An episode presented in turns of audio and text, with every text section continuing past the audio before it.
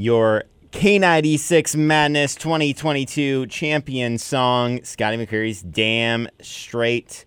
Damn Strait won a super close race against Carly Pearce and Ashley McBryde's Never Wanted to Be That Girl, 61 to 56 to become the champion. So with Damn Strait winning, we'd like to congratulate uh, Jane Kramer of Norwalk. She won the contest for K96 Madness. She correctly submitted three of the four country four songs and accurately selected the champion. She wins Chris Stapleton tickets. Chris Stapleton, of course, will be at Blossom Music Center on July 7th. K96 Madness 5 was brought to you by Kari Malson Smith of Insurance Services Norwalk, where tailor made coverage is simple and affordable. To see all of Kari's options, call 419 663 1220. The Madness will return in 2023.